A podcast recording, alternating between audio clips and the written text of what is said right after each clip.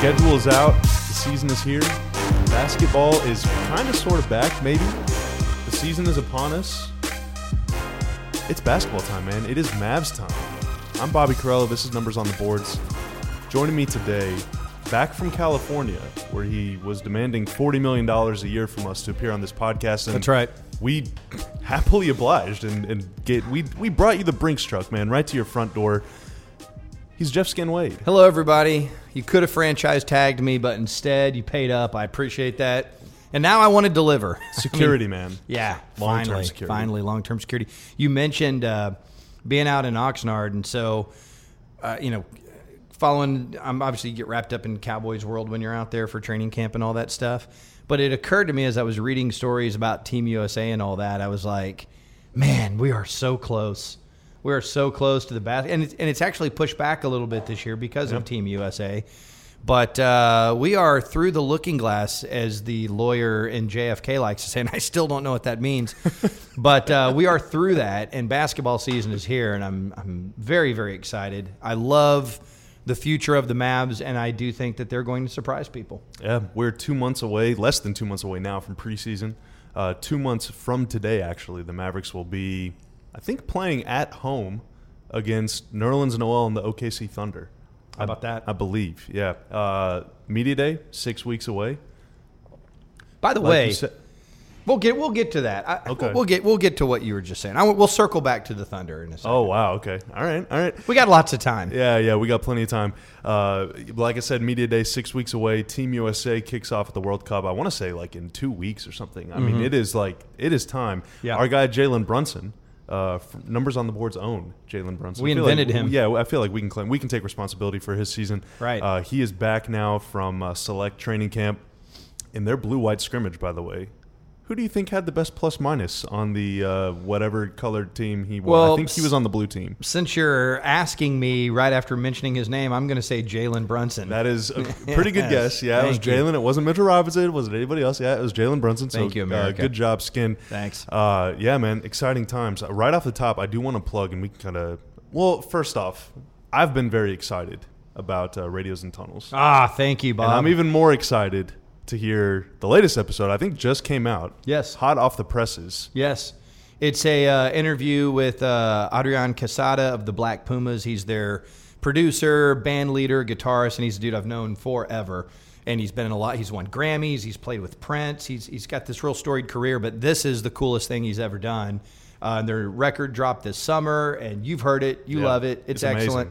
So I did uh, an interview with him and played some of the music, and we talked about how they recorded the songs and what the songs mean. So if you're a big music head and you like kind of this is sort of psychedelic soul, Mm. it's kind of like sounds like something the Wu Tang Clan would have sampled had it come out 40 years ago or whatever. So it's got a real old soul vibe to it. The singer Eric Burton's incredible, but I, you know, radios and radios and tunnels we do film and music and sports writing and I First think episode, yeah, Justin Durant on there. Justin Former former Cowboy. I think I got Elton Brand coming on in a few Dude, weeks. nice. He's GM of the Sixers. He's isn't he? GM of the Sixers Yeah. now, uh, and you know, got to know him when he was a Maverick. Mm-hmm. And so when I would hang out with him, not like we hung out a lot, but when we'd be in the same settings, we would talk hip hop and movies.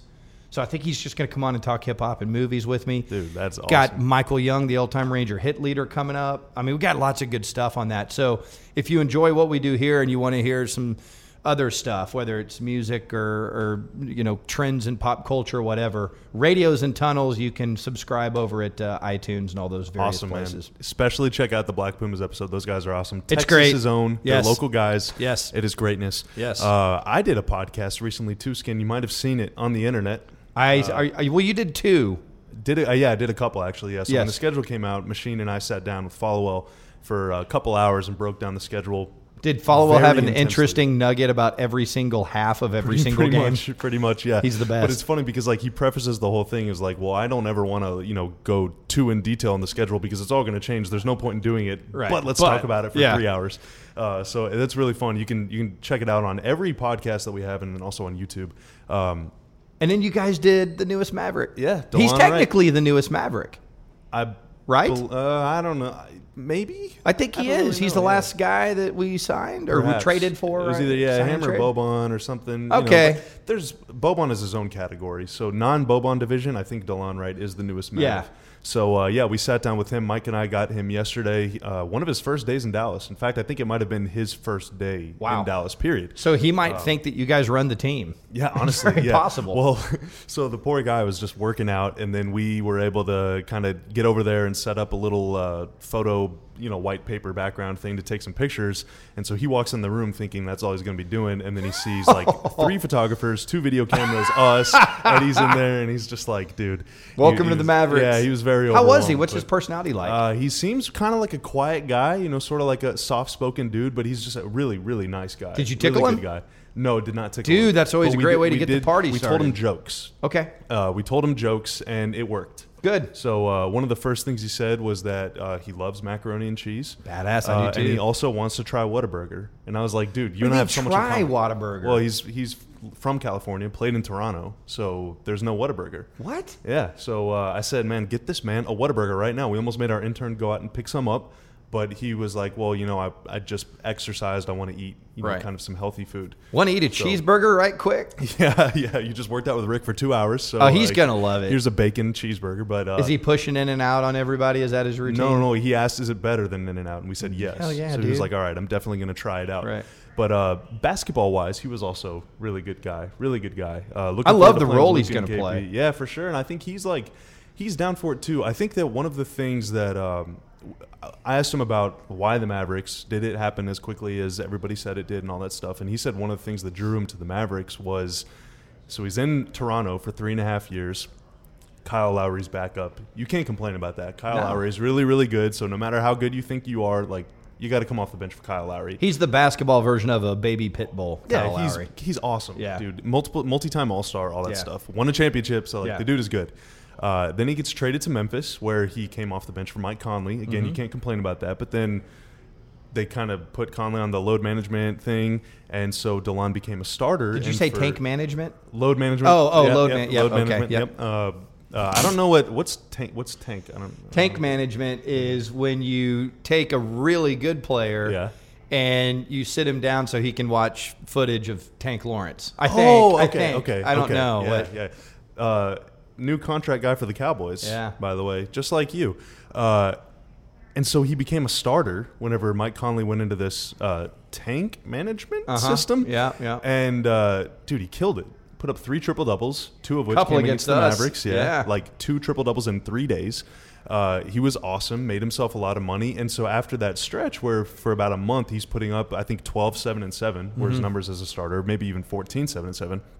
He's thinking, well, I'm a starting point guard now, or at least I want an opportunity to be a starting point guard. I don't want to be buried behind an established veteran, all star caliber player. It's all he's done in the NBA. Yeah. And so the Mavs called him. He said within minutes of free agency opening, Rick calls him up and says, "We would love for you to come here." It was Rick that called Yeah, him. it was Rick that called him. Okay, I Yeah. thought it was Cuban. So on Sunday, uh, the day the free agency opened, you and I are sitting at Peticolas Brewery with a bunch of our Mavs friends from Hey. uh, from around the metro. That was awesome. Cheers, homie. Hey, Those good was awesome. times. Here's Here, this my wa- your water. discreet, unmarked water bottle. Uh, don't look at skins. Uh, uh, so as we're sitting there and all this news is happening, like okay, you know, KP's agreed to a max deal. Everybody's going to the Brooklyn Nets. Like Kawhi is, I somewhere in the Caribbean. Yeah. No one, no one can get in touch with him. Uh, Rick is on the phone with Delon. And so Mavs fans are panicking about how nothing is happening, nothing is happening. Well, it turns out they wanted Delon, I guess, all along. Yeah. I mean, from the get go. And so that night, whenever that whole Dragic Heat thing happened, it, the reason that they didn't want, I guess, Dragic here is because they were already kind of talking with Delon. And so Yeah. that, that, that sort of like, uh, I, I don't know, that, that weird, suspicious Bill Duffy quote came out that said, well, they have other plans. Right. He was their other plan. He was other plan, and and it, we can say this. It's no secret they were interested in Danny Green, Mm-hmm. and we saw that on Monday, I believe, is the day they signed Seth Curry. Yeah. So if you look at if you look at cap room and you look at some of the things that could have been done, it was very conceivable that the Mavericks could have signed Danny Green, Seth Curry, and DeLon Wright. Yep. They could have signed all three. would've been awesome. And I think they wanted to sign all three, and I think that's why they were feeling some things out. And the I think a lot of the people that were overreacting to free agency, I think that has subsided. Mm. But I think at the time, if you go back, you can remember, well, they're not doing anything and they don't have a plan and all this stuff has happened. I was like, nothing happened from Monday to when Kawhi trade happened. Yeah. Like, go back and look. What happened that the Mavericks were interested in from the Monday morning they signed Seth Curry to the Friday night trade where we all looked at our phones before we went to bed and went, "Holy ass!" The only thing during that time was the Kawhi saga, and that That's felt it. extra excruciating because the Mavericks were kind of Right. in on Danny Green, and so you're thinking, well, every day that passes is like one more day that you've missed out on him. Right. So when when people go, well, they didn't have a plan and didn't do anything, I'm like, well, I, explain to me what they missed out on, and mm. no one has an answer. Yeah. Because the Mavericks did have a plan. They wanted all three of those guys, I believe, and they ended up getting two of those guys. And if you look at where Danny Green went, does anybody want to blame him? I uh, looking at contracts, I don't know what the Mavericks were offering or what, but that he got a hell of a deal. Yep, he did. He's playing with LeBron in the brow, so Yeah, can't complain, They can't complain. So what did the Mavericks get? They got, as you pointed out, uh, one of the best wide open shooters in the last couple decades, and Seth Curry. Almost and, fifty percent on catch and shoot threes last year. And when you have the ripple effect of boy, we have got to load up on Porzingis and Luka, that means other guys are going to have opportunities. And I like that one of those guys has an opportunity as a 50% three point shooter, and another guy who's going to have an opportunity is DeLon Wright, uh, playing off the ball, movement, having the ball, and and and playmaking with it. He's um, he's also an excellent rebounder. I love when guards rebound because it initiates your break faster. Yep. Um, and then obviously the defensive versatility of him. So, you know, when it's a it's a sport of stars, and you want to get as many stars as you can. But what happens is is that average players become good players, good players become great players, and so on and so forth when they're on the floor with two exceptional players. And so the Mavericks' future started when they made the Porzingis trade. It started when they made the trade for Luka. It exacerbated everything when they made the trade for Porzingis. They have their foundation, and so what they've done is they've acquired very good players that provide specific needs for this team, and those good players have a chance to become very good players because of the, the ways that they're going to be used here. And now, kind of the pressure is on Delon, I guess, if you want to put it that way, because he's getting quite a bit of money, but also he's going to be, I would imagine, the starting point guard on opening night. Right. I think so, Uh, too. Entering a season as the lead guard. I mean, Luka will be handling the ball the most, Right. but he will be the main point guard on a team for the first time in his career. Yep. And so this is kind of a new opportunity for him. Uh, it's going to be interesting to see how he responds, but that is why he wanted to come here. Yeah. So uh, the I guess not to I, go all the way back to where we started, but the reason that it took so long to get Delon here, even though they were talking to him at 5:02 or whatever it was, is because they had to work out a sign and trade. Mm-hmm. The Mavericks could have given him an offer sheet, but then Memphis could have matched. Matched. And at the time, because it was so early in free agency, that was before Memphis had done the Iguodala trade, and Memphis had like kind of a bit of cap room, and just like they wanted to keep their options open. If the Mavs would have just sent him an offer sheet at 501, there's a really good chance that Memphis might have just matched. I think so. But by waiting it out, kind of, you know, I think a couple days had passed. Memphis made the trade for Iguodala. All of a sudden, they had some more money that was tied up. The Mavs got a couple picks on draft night uh, for moving down to get Isaiah Roby. So they were able to use those picks basically to get DeLon Wright uh, for potentially less annually than they would have needed in order to draw him away from Memphis just with a, a flat out offer sheet. So Right. it, it, worked out well for both parties, I think. And DeLon even said in the podcast, too. I mean, remember, one of the reasons that he wanted to come here was because he could be a starter. Well, what did Memphis do on draft night? They drafted Ja Morant. oh yeah, he ain't playing. And, yeah. and no, that's no knock on Ja Morant, but like DeLon wants to start. Yeah. he's not starting over Ja Morant. No, so if you if you put the number two pick into a player that could be incredibly dynamic, that's going. That's where your time's going to go. and you're not going to put Ja Morant and DeLon on the floor together. No. So he comes here where he's the point guard. He Yeah. gets a starting job. Yeah. But he can still split playmaking duties with somebody at a similar position in Luka, and all of a sudden you do have this kind of dynamic uh, ball handling duo. So Mm-hmm. You- you every, it worked out well for everybody. It did too, and I saw some, you know, fans were like, okay, and so then what did Memphis do? Memphis went out, and with the money they didn't spend on DeLon Wright, they got another point guard. They got uh, the Minnesota Tyus Jones. Tyus Jones. Yeah. So if you look at Tyus, Which is Jones- curious because he'll be coming off the bench, right? Oh, he'll be coming off They're the giving bench. him that money to be. A but he's but he's a uh, high caliber guy. He's Yeah, a good person. Uh, and so he's the kind of guy that the, he's not gonna he's gonna play his role, Hmm. right? They're all competitive, but he's gonna play his role. But if you look at it, I saw some people. Well, why didn't they just sign Tyus Jones? I'm like, well, we have Jalen Brunson. Hmm. Like Jalen Brunson and DeLon Wright are not similar players.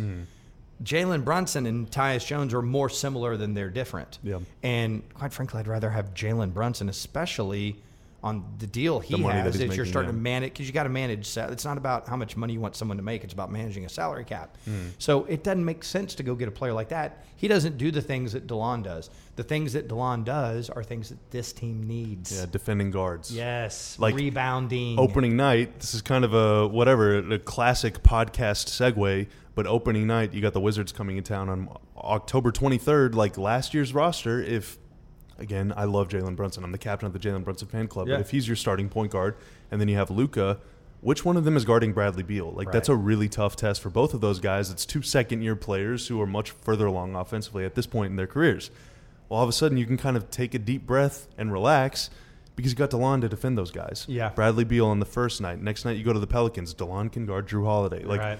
every game just becomes a little easier whenever you have kind of that defensive ace in the backcourt. And for so many years in Dallas, it's been on the perimeter. Guys like Marion, who defends wings. Mm-hmm. Right. Right. Dorian defends wings. Right. Harrison Barnes, Wesley Matthews, they defend wings. They haven't had a guy that can really check point guards. Not since Jay Kidd, and Jay Kidd was Yeah, he was like- older. Yeah, he was older. He did it and all with he still struggled at that point in his career. Remember, in the 08 Olympics, he was struggling to keep up with the, the faster guys. And Yeah. that was in 2008. Right. And so, you know, it kind of it was a little easier on him to be able to defend, as funny as it sounds, D Wade and LeBron, Yeah. than the cat quick point guards like Right. Chris Paul because those guys just played a little bit of a slower. They, And also, man, Jay Kidd is m- maybe the strongest dude at that size. He's amazing. Oh my God, those paws. Yeah. You would see him rip the ball away from giant six ten muscle heads. Just rip the ball away. Uh, so. You know, a guy like LeBron's not just going to straight back him down as easily because Jay Kidd's smart, knows how to get leverage, and he's strong as an ox. Um, but we're digressing. Yeah. Uh, th- the the Delon Wright fit is a good fit, and you mentioned, um, you know, how the season's going to start. I love the fact that in the first two weeks of the season, ESPN wanted to put the Mavericks on the national stage. yeah. I mean, we always encourage everyone to watch our local broadcast uh, with Followill and Harp, and I tag along sometimes. But uh, that's I, I want the nation to see what we got cooking here. Yeah. Well, and how many times you're on national TV is obviously a reflection of what the networks think people want to see. Yep. And so for 13 of the Mavs games to be on ESPN and TNT, and then seven more to be on NBA TV, and obviously NBA TV can flex more games onto their They will. network. Yeah. I mean, all of a sudden you're thinking, all right, well, clearly people like the Mavs. Yes. Now they also like the Lakers. 43 out of their 82 games would be on national TV, but Yeah, I get it. Yeah. Um, last note about defense skin. Yep. So, uh, DeLon Wright, you ever heard of steal percentage or block percentage? Or do Oh, I? yeah. We can I can bust out the chalkboard. So basically, Yeah. steal percentage is how many possessions you get a steal. Mm-hmm. Block percentage is how many of your opponent's shots do you block. Right. So it, it's kind of just If they take 100 shots and you block four of them, your block percentage four is percent. 4%. Yeah. So DeLon Wright is the only guard in the NBA to have a steal percentage of at least two and a half, Mm-hmm. and a block percentage of at least one and a half. That's great. Okay. Each of the last That's a Olajuwon line, just the kinda only, reversed. Sort of, yeah. The only guard in the NBA to do that. Only one wing has even done that in the last three years. That's Robert Covington. So Okay. Mm-hmm. he those are, those are splash plays, right? Steals and blocks. Blocks cancel out most of the time layups. Yep. Steals mean that they can't get a shot, and usually that you get a better shot. So mm-hmm. those are like impact plays. Those are sacks in football. Those Steals are, live ball turnovers, which Rick calls a catastrophic turnover. yeah, and those are basically 75% of the time going to lead to like an open three or run out layup. Yeah. The steals are amazing. So why does that matter?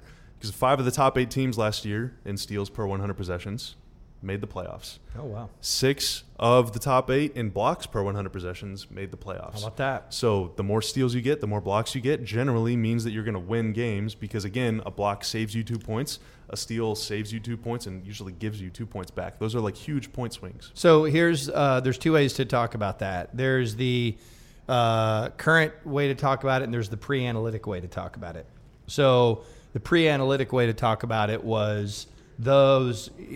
Look at the crowd, feel the momentum. The players are feeding off this steal and a dunk. I always think back to, uh, you know, when my basketball consciousness was really getting going. Uh, the University of Houston had Olajuwon and Drexler and Benny Anders and these guys, and they were called Phi Slamma Jamma. And the reason they were called Phi Slamma Jamma is they played passing lanes, they gambled, and they would get steals and go down and they would dunk it like this, right? And the place would erupt. Those points feel like the, more than two. they feel like more than two.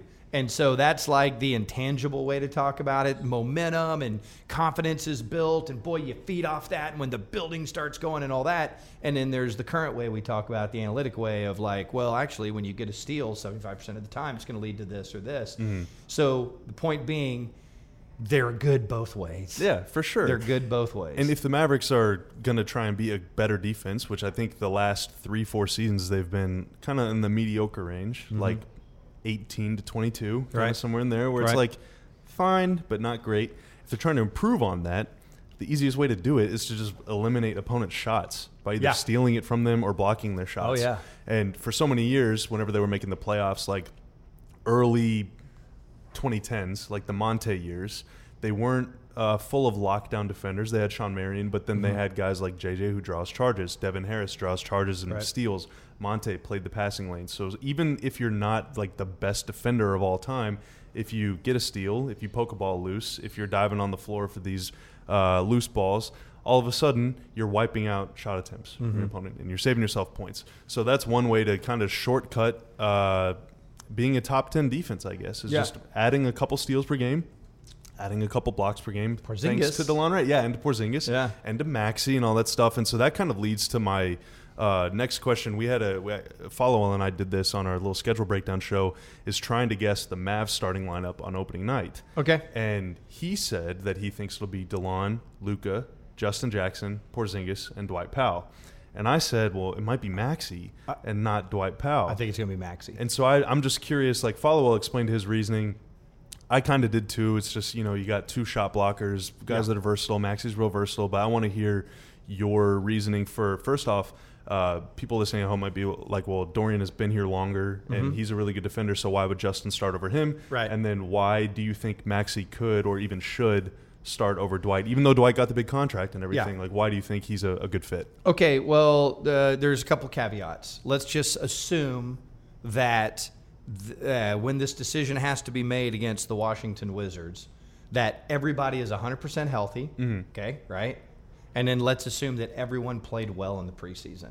Okay, yeah, that, that Okay. is, there could be positional battles and everything. yeah. because if, you know, there's five preseason games, and if Maxi goes 0 for 15 from three and shoots 22% from the floor in the preseason, I don't think they're going to start him on opening. And meanwhile, night. Dwight's just throwing down alley Right. after alley. However, if we assume that everyone's healthy and we assume that everyone's playing well out of preseason, then I think it's going to be your starting lineup. And the reason why Justin over Dorian is because I think that there are, and here's the other thing too that we should establish. And I've learned this doing sports talk radio and getting to know people at the Rangers and the Mavericks and the Cowboys. So you'll hear a reporter go, "The Mavericks believe." I'm like, "Shoot, the Mavericks believe." You should go in a room with those people. They all have different opinions. Yeah. Have you ever been in a room with a bunch of knowledgeable, smart people? They all have different opinions. They don't think alike. They try to workshop to a consensus. Now, obviously, Rick is going to be the one that making the decision to put these guys out. So I would say, however he's feeling is the most important of all this. A general manager, and, and we have a unique situation with this organization because the owner is kind of a general manager. He's very involved, and then of course he has Donnie, and and then this is a, an organization that puts a lot of emphasis on the analytics department. Mm-hmm. Those guys have a lot to say, so there's a lot of voices here, and if you ask them individually, they may not all agree on the same thing. So how do they find consensus? Well, I think when you're the two guys we're talking about, the Dorian Justin situation and then the Dwight Maxi situation, I think that Dwight is a better roller, for example, than Maxi. Okay. Um, but I also think that there's going to be situations where, okay, Porzingis is on the floor. We're going to be coming off of him a lot of times for more of a space game. And we actually don't want him to roll uh, because that's going to create some opportunities for Luka. And obviously, working with uh, Powell and him rolling and sucking people in, those are those are both great options. But I think that the size of Maxi and his ability to move in space, uh, and also like you mentioned, the shot block ability, he does some of those things a little bit better than Dwight. Where Dwight functions, I think, better as a role guy, for example, and he's certainly a super high energy guy. So I think that ideally, for what you need rebounding and defensively, Maxi alongside Porzingis, as long as those guys are playing well, is a really good fit. And then I think Justin, at this point in his career, let's see what Dorian does in the preseason, is a better shooter. And I also think there's people in the organization that probably value Justin as a defender in space more than probably our fan base realizes. Mm. I think when they go in there and they look at him, I think that you would find that there's a lot of people that think, okay, he's a he's a really good defender in space. He gets back down like a lot of skinny guys get back down. Hey, I know what that world's Yeah. like, but um, but uh, you- you're less worried about a guy getting back down when you have Maxi and Porzingis on the floor. You know what I'm saying? Because that's when a ball becomes stagnant, and that's when it's easier to team defense that. So I think the edge offensively that uh, Justin has over Dorian, you know, mitigates the edge defensively Dorian might have over over Jackson. Hmm. So I think your lineup is probably the way that it would end up, but it's a fluid thing. Yeah, it could even be situational too. Yeah, like I I'm mean, sitting here you- thinking like there are games that Dwight might be more appropriate of a choice than Maxi. Absolutely. Like we can give Dwight all the all the all the grief that we want about defense because obviously he's more of an offensive player. Maxi Right. is more of a defensive player. I think that's fair to say. But like for so many years, Dwight was the only guy on this team that could guard Boogie. Yeah. Like, and Yeah. he does pretty well against some of the. He's done well against Anthony Davis too because he's got quick hands. And those guys, if you if you're just backing him down, dribbling the ball, he can poke it away from you. So there might be some times where one is better than the other. Let's go one step further. There might be some times where it ain't Justin or Dorian, it's Seth. there might be times when it's both Justin and Dorian. Dorian, yeah. Like if you're going up against Houston Yeah. and PJ Tucker's their power forward, do you want Maxi chasing him around or do you want Dorian chasing him around? Right. You know, I mean, there, it, I I don't think that it's a bad problem to have. I guess you know. it's very common uh, for us to sit here and decide all these things that fit, and Rick be like, "Morons." A bunch of commoners. I've got this under control. Yeah. You don't need to be talking about this so much. Bam. Mm-hmm. Uh, so it is situational, but if you're going to look at the end of the year, I think health considered, there will be more of a starting five of those guys than any other. Yeah. Well, and then that leads to the question of, well, who's coming off the bench? Because my God, there's only five starters, and there's like ten guys that we just mentioned. Like we didn't even mention Tim Hardaway. Mm-hmm. I don't know what's going to happen with Courtney Lee, but he's still a perfectly viable player. Absolutely. Put in your rotation, shoot and defend. Uh, obviously, Boban is playing big minutes. Porzingis is going to be missing games with load management. They only have 13 back to backs, but you know Kawhi didn't play a single one last year, and they won the title. So what is going to happen with that? So like. I think every player on this team might end up starting like 15 games. Yeah, I think You that? I think that's a I think that's a, the, a valid point there. And um, the other thing too is so when JJ's 100%, how does that all work out? Yeah, because you got Delon, JJ, Jalen. Yeah, and, so- Luka. and Rick loves small lineups. Yeah, he he, loves two and three point uh, playmakers, like legitimate small playmakers. So uh, they they have a lot of depth and they have a lot of versatility. And I think that was the other key to signing Delon. Like he fits a specific role that they didn't really have. Like if Delon wasn't on this team, let's say they went out and whatever, it's just for conversation. Oh, we signed Tyus Jones. Oh, by the way, you and I were just we didn't mention Jalen just then, did we? uh, I did. Okay, you did. Yeah. Sorry. But my whole point is that DeLon fits a specific role that nobody else on this team really fits. Like, who's the closest thing to DeLon on this team for the things that he does? I mean, I nobody because Nobody. he, he's your best driver, right. and he's your best point guard defender. I think he's your best wing defender or a perimeter defender. Yeah. Yes. Uh, and a really good rebounder. There's hey, rebounding's been a problem for this team. yeah, uh, which is one of the reasons I think Maxi would get the nod over Dwight, just because of the size, right? Like I think Dwight attacks the ball with a more, I don't know, uh, fervor. Just you know, there's like a manic energy out there, like yeah, chaotic, like manic chaos. energy is exactly the word. But I think you know size matters in rebounding. Yeah. It absolutely does for sealing people off. And so if you're gonna have two really big guys out there, and then some guards that can like Luke is a great rebounder. Hmm. Uh, that's one way to solve some of the rebound issues you've had over the years. Yeah, I mean, all you have to do if you're a big guy on this team is just get your butt on the other big guy, and Luka or Delon will Right. happily scoop it up. And honestly, they might even be coached to do that because, like you said, it is beneficial uh, whenever your guards get the rebound because you can s- start transition earlier. Like, Absolutely. I, I know everybody makes fun of Russell Westbrook all the time in OKC because like you'd see Steven Adams like box out the other team's entire five man lineup so Russell Right. could you know swoop in and get that free throw rebound. But their numbers were so much better whenever he got the ball as opposed to Adams because the second or two that it takes to find the outlet man are a second or two that you could instead be going one on one, going That- the other way. That's the to me. That's the very definition of haterism, is criticizing a player for rebound hunting. Like I've been around all the things to get mad about. I've been around basketball my whole life. My dad was a coach. I've been around, I've never, ever, ever, ever, ever had a coach go, "Ah, I don't know, maybe pull back on the rebounds a little Yeah. bit. Like it was always hammered in my head. That's the most important thing. You better sell out to get that rebound. Uh, what Rick, Pat Riley's famous quote is uh, re, uh, re, rebounds equals rings.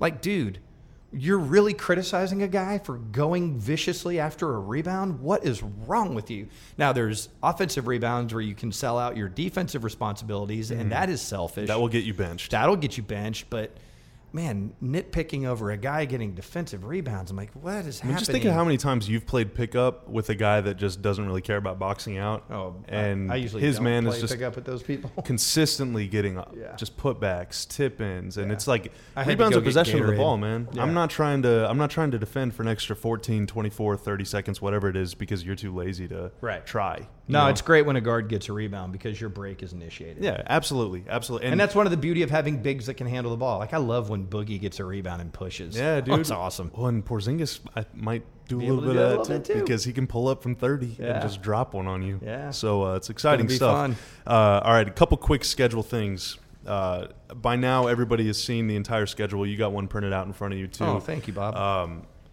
before I ask you about any, I guess anything that jumps out, I want to hit some of the, I guess just the by the numbers things. Okay. So, like we said earlier, 13 back to backs. Mm-hmm. Uh, that's down across the league. I want to say that's the fewest the Mavs have had since I've been around this thing, and this will be my seventh season, I think. it's collectively the fewest the league's ever had. Yeah. Yeah. I mean, there were not long ago it was like 20 per Yeah. season. I mean, it was like just crazy amounts. And that's good especially for this team like because of Chris Kristaps and because, you know, just generally you guys got a bum knee, I got a bum ankle, my back is sore. It's nice to not have to play 12 hours after your game ends, you know. Did you ever read any of those sleep studies? I think like Harvard did them, and the, they were doing the Boston Red Sox, where it's like there's certain scenarios where on minimal rest and playing the second night of a back-to-back after travel, you are quote unquote legally intoxicated. really? Yeah, like I mean, your judgment is impaired. yes, and- impaired in that Oh my god! Well, and it's got to be bad for your body too, just Right. from purely a recovery standpoint. Um, and this is where kind of the my, my favorite schedule stat of the year. So they have 13 back to backs. They do not lose time on any of them, so they never go from west to east. Oh, that's huge. Which is incredible. Yeah. Yeah. because I mean, there was one time, this was in 2016 17, I think. It was the year where they started 4 and 17. And uh, I think the last loss of that stretch, if not maybe, I mean, one of the, it was toward the end because it was in December. Uh, we had a home game, and then we flew that night from Dallas to Charlotte. Landed in Charlotte at a nice three three thirty a.m. Right, uh, right. arrival. Right. Get to the hotel. You get your bag. You unpack all your crap. You brush your teeth. You lay down in bed, and it's like four thirty in the morning. Mm-hmm. And even if you sleep for nine hours, you're waking up at 1.30, which is basically like time to get my clothes on and go to the arena. Right. O'clock. Right. Like there is no time for sleep whenever you lose time. And a lot of players have a routine where they want to get a nap on a game day. Yeah, for sure. And Yeah. you they don't even they aren't even afforded the luxury of sleeping in as long as they want because a lot of the times you'll watch film in the morning even if you don't have shoot around or you'll have a team breakfast where Mm-hmm. you'll go over just like basic things. Uh, so you're still getting up at 10 or 11 or I mean I, you're you're just not getting any sleep at all. Right. And I felt like a zombie on that trip in particular and I just type on my laptop all the time. Like I don't actually You're not running. Yeah. Yeah. And uh, they also don't end a single back to back in Denver or Utah, which is great because That's incredible. that is where win streaks go to die, as You- Machine uh, likes to so say. the worst is like if you're in Portland and the next night you're in Denver. Yeah. Because not only do you lose the hour, but there's the altitude. It's the second night. That is just a death mark. Yeah, and there's some places where the drive from the airport is particularly long, and Denver's one of them. And these are just like all things that you think about, Mm-hmm. Yeah. that I think about whenever you know you spend a lot of time on the road. Uh, now there are plenty of back to backs where you're going to Sacramento on the second night. That's gonna be tough. They do Mm-hmm. that twice. Uh, they play against the Lakers on the second night. I think they play against the Warriors on the second night. So there's like there's ever- some tough ones. Do you ever look too at, and this is, it's not fair to do this, but do you ever look at quote unquote winnable games on the second night of a back to back? Yeah. Well, you hope that there are some. Well, but the- but the other thing too is it puts added pressure on you to take care of business on the second night of a back to back. Yep. And a lot of times a coach might even, I'm not going to say concede the first night, but eh, we'll probably have a better chance of that second night. So I'm going to monitor this in a certain way. It's just Yeah, I mean, tough. if you're on the road on night one and you're at home on night two, and the opponents are equal, if not tilted more toward the home game being a little more winnable, Mm-hmm. Yeah. maybe you manage the loads on the first night. Right. You know, I mean, because you gotta. If you don't try and win one, then you run the risk of losing both. And that's you know, bad. and that's really bad because losing one game sucks. Losing two games in a row sucks really bad. Yep. Uh, especially whenever you're losing to teams that aren't going to be in the playoffs, and that is where the Mavs have really struggled, especially early in the season. God. Last year, for example, you start at Phoenix, you lose by 21. That was ridiculous. And then the week later, you go to Atlanta, you're up by 26 points in the second quarter, and you blow that one too. And that just sets you so far back. Mm-hmm. Last three years, it's been 2 and 13, 2 and 14, 2 and 7. Yeah. It's like it's over before we even start. Yeah, you get that's a it's a it's a tough hole to dig out of in any sport. It's very tough to dig out of that in the Western Conference. Yeah. You just it you just buries you early. They almost did Mm-hmm. last year. Remember, they started two and seven, and then they ended up what fifteen and eleven after uh, Luka Halaluka night against the Rockets. But you go thirteen and four, and you're not, you're not sustaining that. No. And then you know one guy gets hurt. You play a couple second nights of a back to back. You go on a tough road trip, and you're back down five games below five hundred. and then you trade four starters. Yeah, and, but that's one of the things that leads to it. Like, I wonder. Obviously, the Mavs have wanted Porzingis since he was born. Yeah. you know, 23 years ago in Latvia. But uh, Baby Porzingis. if they're 28 and 21, do they make the trade? yes, Do you think so? yes. That I do. Yeah. I think I look. Uh, if they're like the fourth seed in the West or fifth seed in the West, here's why. Yeah. Here's why.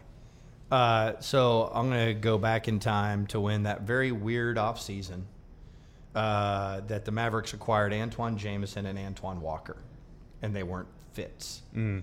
Why did they make those trades? Or why did they make those player acquisitions? I don't know. It I was, was. because it was a significant upgrade in talent.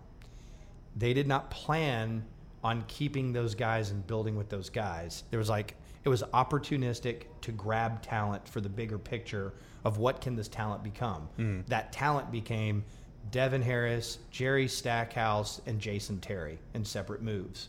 And so the point was, and you can even ask Dirk about that offseason. He's like, "What are we doing?" It was here?" weird, man. But but the way Donnie and Don think is this is a talent acquisition business, and so I have this much talent, and I have the opportunity to have this much talent. So even though it doesn't match, I'm going to get this much talent because I can turn that much talent into something else. So why am I saying all that? There's no way, no matter what their record was, that the Mavericks were going to pass on the opportunity to have two elite players under the age of 25. Yeah. I mean, it is There's tough to. no way. It's tough to let that opportunity pass you by, but at the same time, it would have been kind of weird. Rick might have been upset. Yeah. He would have gotten over it. Dirk might have been upset Dirk. too. Oh, okay. Now you're Yeah. adding a wrinkle I didn't consider. That, that whole. Th- I mean, man. you're adding a wrinkle I didn't Consider. Well, because I mean, but no, they would have done it. this is the Dirk would have said to do it. I think he would have. I think he would have probably. it, and this is what like I just can't wait for our fan base to see this Mm. because it's been so long since they've seen two elite players on the floor together. I'm not talking two great players, two elite players. Two years from now, these guys are going to be monsters. They're already pretty much knocking on that door, Mm. but when they get more seasoning underneath them, these guys are monsters. And so that's just the ripple effect of the NBA. This is why the Lakers they they traded what three former top 3 picks, top 4 picks a bunch of number two picks. Yeah. and uh, and future guys because LeBron and Anthony Davis together. Hey, you guys are all great. Love you. You're great. Two elite guys together. That's what this sport is. That's if, if you have that, then everyone you put around him is suddenly infinitely better. So you do it. You do it every single time because they are too hard to get. They traded for a guy that one of the best players of all time called a unicorn.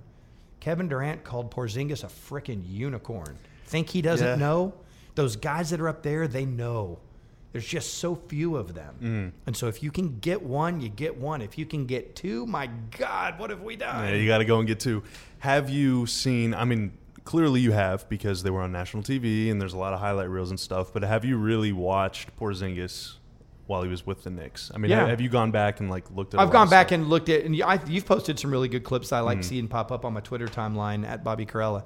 But uh, but no, I, I actually, be, you know, I'm I'm a nerd like you are. I'm a basketball nerd, so I watch it every single night. So I'd watched him play quite a bit. I Mm-hmm. Was very aware of what he could do. Now, you know, you get bombarded with stuff and maybe lose context for a moment, but going back and seeing plays, you can completely visualize how these guys are going to work off Yeah, one another. because that's one of the things, man. I, I've spent a lot of this summer because whenever you don't make the playoffs, you're you're thinking about next season, and it's been a long off season for in that regard. But Been doing that for a couple of years now. Yeah, unfortunately. And uh, last year it was, oh my God, I'm going to watch every Real Madrid game again because they got Luka. And this summer it was, I'm going to watch every Kristaps game because they got KP. And uh, I just could not believe. And, you know, we talked about this with Follow on Mike too, but like, no disrespect to Jeff Hornacek and Derek Fisher and all the guys in New York that were coaching him all those years. Uh-huh.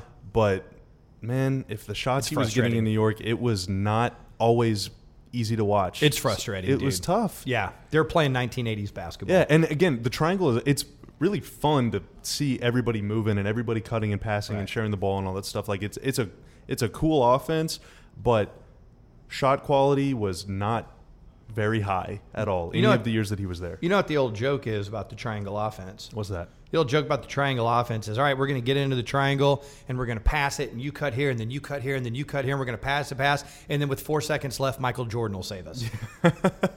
That's the old joke about it. Now, obviously, if you get multiple, and so Phil Jackson's a big proponent of it. If you want to go on a nerd mission, go watch the early '70s Knicks. Everybody's passing, Yep. everybody's moving, everybody's a skilled player, and so motion offenses are fantastic. That's essentially what the triangle is. It's a motion offense. The offense. Mavs run a lot of motion stuff. Yes. Um, but there's it's the, the game has evolved, and so the kind of spacing that you want now, the triangle's not as conducive to that. Um, and you know, I mean, quite frankly, the, look at look at like what Houston does. We're not going to do what Houston does. There's going to be variations. They come kind of close. They come it, kind though, of yeah. close, but we're going to move more than Houston does. Um, I think. Yep. Um, but but the whole point is that you don't look at Houston and go, oh, they don't get any good shots. They get plenty of good shots um, because they create space. And these are athletes that can do amazing things. And if you put them, it's what is the sport like? Think about football. What do they want to do in football? They want to get a dynamic athlete the ball in space. That's why running backs are catching it out in the flat more, or coming across. It's like that guy's an amazing athlete. It's hard for guys to catch up with him. Give him the ball and put him in space. Basketball's the same thing. Yeah. I want to you, uh, catch and shoot opportunities are great, but a lot of them come out of putting a dynamic player in space and the defense collapsing on that guy. Mm. Yeah, So- and that was not that's not a forte of the triangle. I No. mean, the the general philosophy of that system is to be close to your teammates so that you can pass and cut off of them if you need to. They have a thing called a pinch post, which Yeah. is an elbow big with the ball, and guys are cutting off of him and all this stuff. And that's happening with Porzingis playing next to Enes Kanter Mm-hmm. and playing next to Melo, guys who like to shoot and who also like to shoot twos, not Yes. threes, and that are and want to wait for it. Yeah, and the guards there are not spot up guys. So there was just a lot of like cramped, like Porzingis in the post, 12 feet away, taking a fade away, and like just kind of, I don't know, curling off for 17 foot jump shots and just not things that you're going to see here. And that's why most of the things that I'm putting on Twitter, it was awesome to see that he is capable of doing the kind of the modern stuff. Yeah. But also, it was kind of weird fishing for those clips because most of them were very clearly like heat check style shots, like breaking free from kind of the constraints Stepping of the system. back and Yeah. And, you know, in transition, pulling up, trailing 30 footer.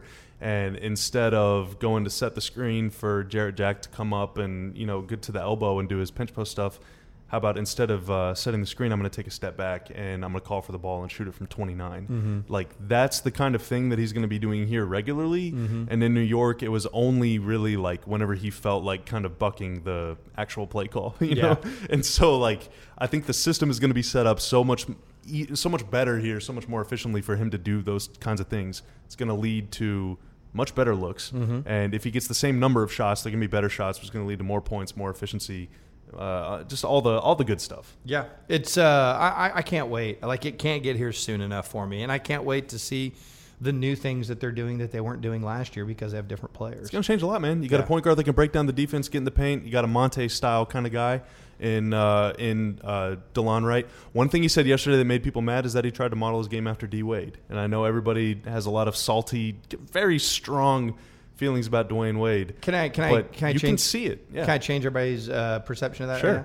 Let's not say I modeled my game after Dwyane Wade. Let's say I modeled my game after one of the three or four best two guards of all time. How about that? One Can of you- the best di- slashing guards ever. Ever. Can a you future digest- Hall of Famer. Yeah, A if you can- three-time champion. Right. If you can digest that a little bit better, just strip the name off and look at what that thing is. It's Yeah. uh, something you'd enjoy having on your team. Now maybe Delon won't uh, make fun of people's colds, but he'll definitely get to the lane. He'll definitely Yeah. get to the rim, get to the free throw line. You know. Yeah. I, I, am not. I'm not mad about that. I, think can't it's awesome. I can't say this enough. He serves a very specific needed role here. Absolutely.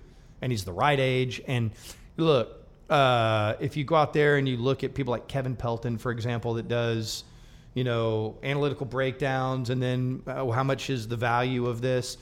All the guys that do that type of writing all pretty much universally agreed that based on numbers and what the Mavericks paid him, the Delon Wright deal is a good deal. Yeah, for sure. Seth Curry deal's a good deal. Yeah. I mean, th- they they did good things. Yeah. Uh, like you said, I'm excited too, man.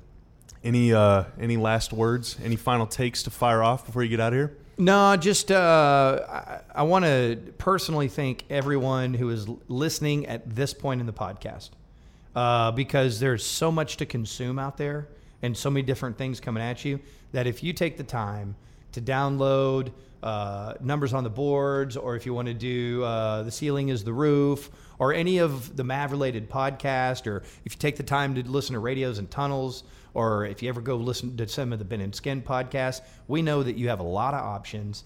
And if you are listening right now to this point in the podcast and you rolled with us this far, we would like to hug you, virtually hug you. Absolutely, man. Uh, you know, cheers, all that stuff, because uh, we love talking about this stuff. And if you're going to take the time to roll with us and do it, we really appreciate that. Beautifully said, man. Beautifully said. I totally agree. We appreciate uh, y'all's patronage, listening to us. Yeah, man. Uh, it's a labor of love for us, but uh, it's also fun, man. Sports We would do this if there weren't mics in front of us right now. Absolutely. It's kind of nerds going to nerd. Absolutely. you Yeah, know? it's, I, I was. It's not even a labor of love. No. It's just fun, man. It's just fun. Basketball's fun. It's meant to be enjoyed. We enjoy it. I'm sure you enjoy it too. Uh, I did have a little trivia guessing game for you, but maybe we'll get to that in a future uh, future episode. So, Okay. Uh, so yeah, keep your eyes peeled for that. I'm Let's gonna, do another one next week or the week after. Yeah, yeah, for sure. We're gonna- start increasing in regularity as we get Absolutely, closer it's, to it's time, man. It's Yeah. time, and players are starting to roll in. We're going to start getting some guests on more regularly. Like Right it's we're we're back in we're back into season mode. Um, to tease this game for next episode, I'm going to test Skins knowledge all the way back to uh, whenever Don Nelson was the Okay. head coach. Okay, So good. It's gonna be it's gonna be good times. I look forward to that. yeah, it's gonna be good times. All right, thank you, uh, thank you, Skin, for joining me. I'm glad Word we got your contract situation handled, Yeah. sorted out. You're Loaded. back. Uh, you're back on uh, on our team. And I'm rich. Yeah, absolutely. Forty million dollars an episode. Woo! It's unbelievable. It is It didn't is know unbelievable. Had that budget. Please take me out to Chili's at least once. Done. All right, Pay cool. queso. Yeah, thank you, uh, Jalen, for filming. Thank you all for listening or watching on YouTube, wherever you consume numbers on the boards. We really appreciate it. We will see y'all soon. Thank you. See ya.